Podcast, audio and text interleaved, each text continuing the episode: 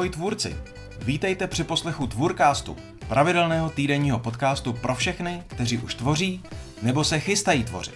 Podcast pro vás vydává monetizační platforma PIKI.cz, která spojuje obsahové tvůrce a jejich fanoušky. Moje jméno je Martin Kavka a budu vaším průvodcem.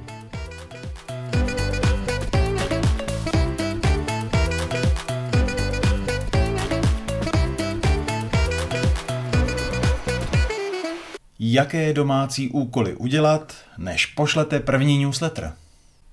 Minule jsme si řekli něco o plánování newsletteru a o nástrojích. Dneska bych vám hned na úvod chtěl hlavně říct, abyste se na plánování nezasekli. Jako fakt. Už jsem potkal spoustu lidí, kteří newsletter pilují dlouhé měsíce, někteří i roky, aniž by nějaký kdy poslali. Hele, je to zbytečné. Nestavíte mrakodrap, posíláte e-mail. Tak začněte a cestou ho vylepšujte. Na newsletteru je kromě mnoha dalších věcí skvělé taky to, že náklady na jeho tvorbu jsou minimální. A to se týká i případných změn. Ať už chcete změnit cokoliv, nikdy vás to nezrujnuje. Suverénně největší investicí je váš čas. Ale i s tím se dá pracovat a časovou porci průběžně upravovat. Tak, řekněme, že newsletter už máte napsaný. Co ještě vyřešit, než ho pošlete? Předně formátování. Newsletter musí být přehledný. Nemůže to být blikající grafická příšernost a nemůže to být jednolitá masa textu. Když bude váš newsletter skvělý, ale odfláknete formátování, máte po žížalkách. Čtenáři zkrátka musí okamžitě pochopit, co se z něj dozví. Začíná to už u předmětu. Lidem by mělo stačit jen přelétnout řádek a vědět, co bude uvnitř. Jakmile budou uvnitř, proskenují nadpisy, podnadpisy, začtou se do prvních vět. A tam všude musí mít jasno, co je čeká. OK, začněte předmětem. Práce s ním je svým způsobem umění. Snažte se o krátký, výstižný text v neformálním přátelském duchu.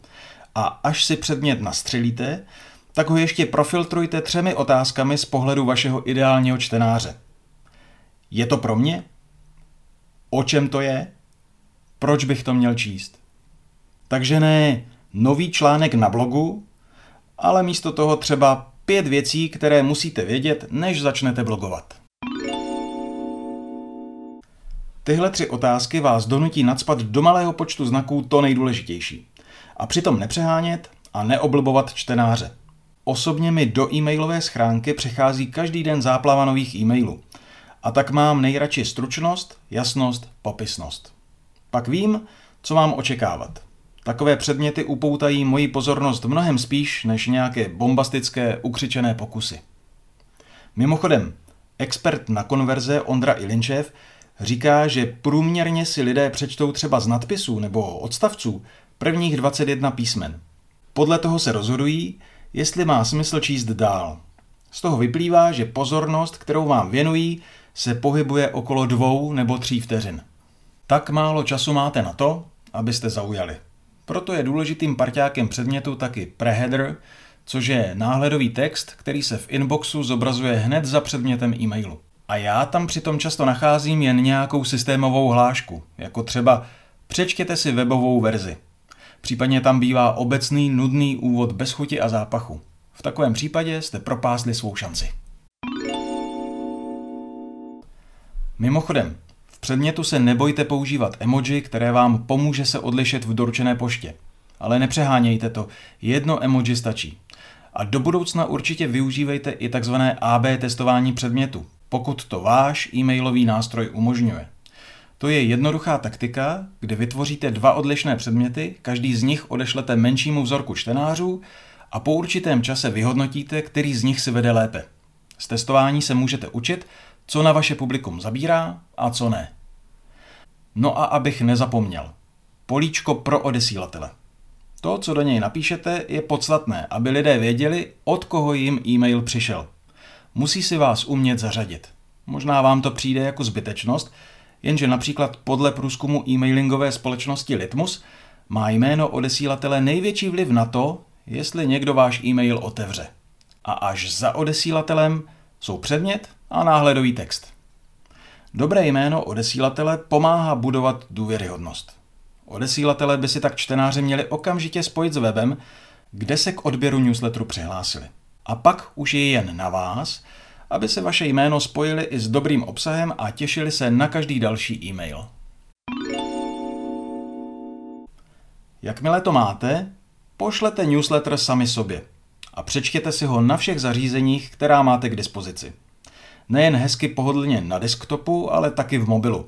Omrkněte, jak váš newsletter a náhledový text působí ve vaší schránce, ve společnosti ostatních e-mailů. Váš text může taky na různých displejích vypadat jinak. Sám mám mobil s titěrným displejem, takže dobře vím, že odstavec, který na notebooku vypadá fajn, působí na mobilu, alespoň na tom mém, jako dlouhá nudle bez vizuálních kotev. Proto popřemýšlejte, jestli důležité body z textu nevypíchnout v odrážkách, citacích na novém řádku. Nedopusťte, aby důležité myšlenky zůstaly utopené v textu. Pokud používáte v newsletteru obrázky, zobrazují se tak, jak chcete? Obtéká je text správně? Zkrátka si představte, že jste čtenářem vlastního newsletteru a hledáte na něm všechny možné hnidy. A jakmile je vychytáte, ještě newsletter přepošlete vybraným přátelům nebo rodině. Jednak je můžete hned pozvat k jeho odběru, zároveň se vám bude hodit i jejich pohled. Cizí oči jsou vždycky fajn, protože vidí, co vy už ne. Pokud navíc newslettery jen neproskenují, ale i důkladně přečtou, můžou být skvělým radarem na profesní hantýrku nebo žargon. Jakmile vás upozorní na něco, čemu nerozumí, neobhajujte se, nic nevysvětlujte, ale hned to přepište. Mimochodem, mít podobné beta čtenáře se vyplatí i při dalších vydáních. Už vzpomínaný Ondra Ilinčev jich má několik. Jedna kamarádka mu hlídá stylistiku, další kamarád, který patří k jeho cílové skupině, zase hlásí, jestli se mu obsah líbí nebo ne. Ondra říká, vždycky chci, aby byl newsletter stravitelný i pro běžné lidi, aby zasáhl co nejširší okruh čtenářů. Kdybych psal čistě odborně, byla by to děsná nuda. Sám používám pravidlo, které jsem se naučil v novinách. Piš tak, aby tomu rozuměla i jeřábnice Božena. Jo a taky, vykašlete se na závěr. Zvlášť pokud v něm jen opakujete, co už jste psali na předchozích řádcích. Místo toho přidejte nějakou výzvu k akci. Jasnou a stručnou, aby čtenáři pochopili, co se po nich chce. Mají mrknout na váš další obsah? Podívat se na některou z vašich služeb nebo produktů? Ohodnotit newsletter? Napsat vám svůj pohled a postřehy? Pokud ale do newsletteru dáváte prodejní nabídky, dejte si majzla, ať příliš netlačíte na pilu. I obsahový newsletter může prodávat a může prodávat opravdu dobře, jen to nesmíte přehnat. Ideální poměr je 90% užitečných informací a jen 10% nabídek. Skvělý je postřeh Garyho Vee, který řekl, musíte si je párkrát oťukat, než jim dáte pravý hák. Svatá pravda, budujete přece publikum a zaléváte první výhonky vzájemné důvěry a přátele si nezískáte tím, že je nejdřív oškubete. A ještě, popřemýšlejte taky o vytvoření uvítací série, kterou v několika krocích automaticky oslovíte nové odběratele. Nemusíte to udělat, ale ochuzujete se tak o příležitost představit se vašim čtenářům víc do detailu a začít tvořit užší vztah. Jak na uvítací sérii? Může mít jeden i více e-mailů a každý z nich má nějakou funkci. Ten první by měl přijít v zápětí po přihlášení a měl by být lehce oslavný. Máte přece radost, že vám přibyl nový čtenář, ne? No tak mu to dejte vědět. Součástí uvítacího e-mailu může být jak potvrzení přihlášení k odběru, tak třeba i položení několika otázek. Díky odpovědím nového odběratele lépe poznáte a zároveň získáte lepší postavení v doručené poště, protože poskytovatel e-mailu zaregistruje, když odběratelé na vaše e-maily reagují. V dalším e-mailu můžete poslat čtenářům odkazy na zajímavý obsah z dřívějška, nabídnout výcuc z nejčtenějších článků na vašem blogu nebo třeba poslat checklist, který jim usnadní práci. Možností je řada. A v posledním e-mailu můžete odběratele odkázat na průzkum, díky kterému při onboardingu zjistíte, co je nejvíc zajímá. To si ale nechte klidně na později, měsíc nebo dva po přihlášení, aby už měli pár vašich vydání za sebou. Než newsletter definitivně spustíte, Ještě pořádně vypulírujte stránku, kde se lidé k vašemu newsletteru přihlašují. Asi už jste viděli pár webů, hlavně firemních, na kterých je políčko pro vložení e-mailu a u toho něco jako přihlášení k newsletteru. To je často všechno. A někdy tuhle parádu doplňuje ještě jiná velkolepá lákačka. Třeba zadejte e-mail a my vám budeme posílat naše novinky. Tak takhle ne. To je úplné nepochopení toho, jak newslettery prodat. Neměli byste se snažit prodat newsletter samotný, ale jeho hodnotu, jeho přínos, výhody. A ty ne pro vás, ale pro čtenáře. Musíte čtenářům vysvětlit, proč by se měli přihlásit.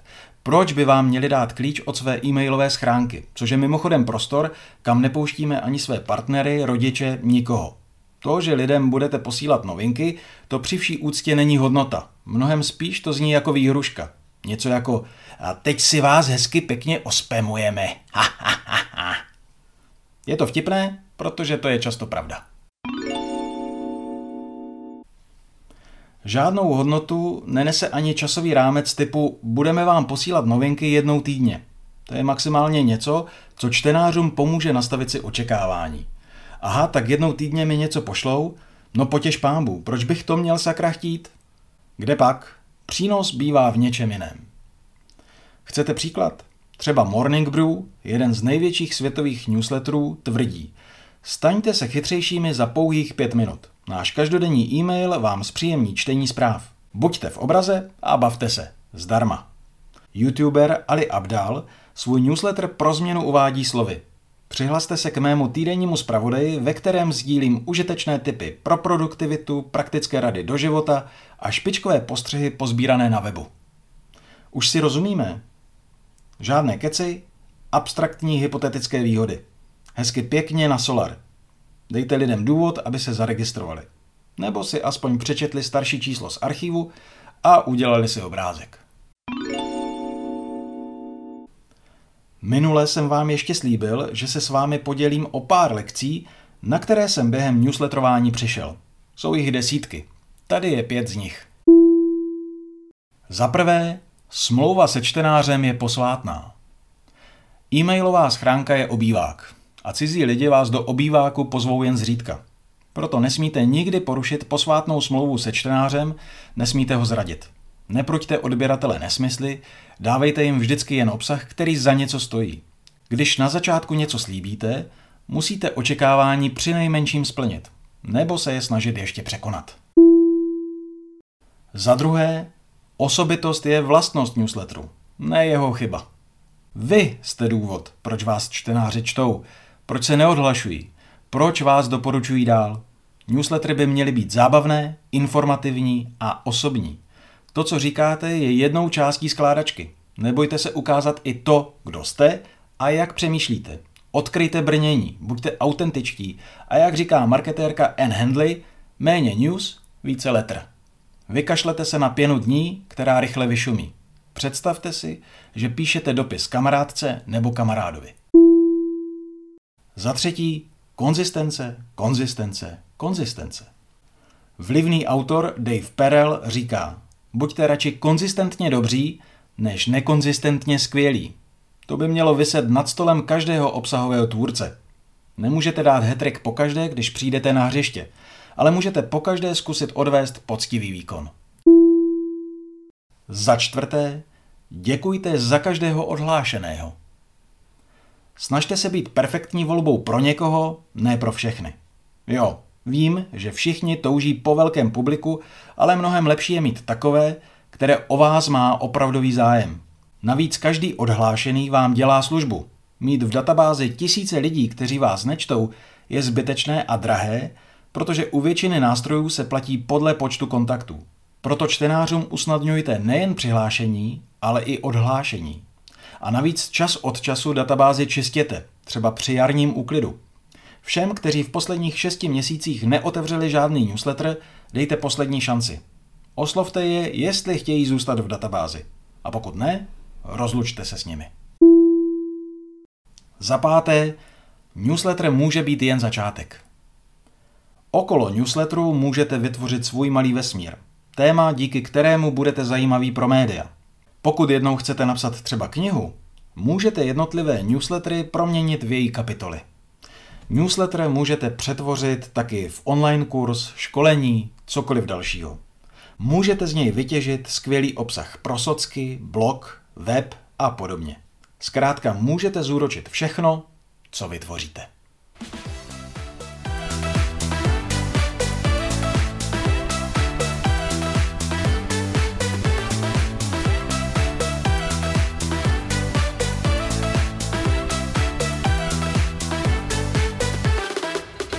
Poslouchali jste Tvůrcast od PIKI, platformy spojující obsahové tvůrce a jejich fanoušky.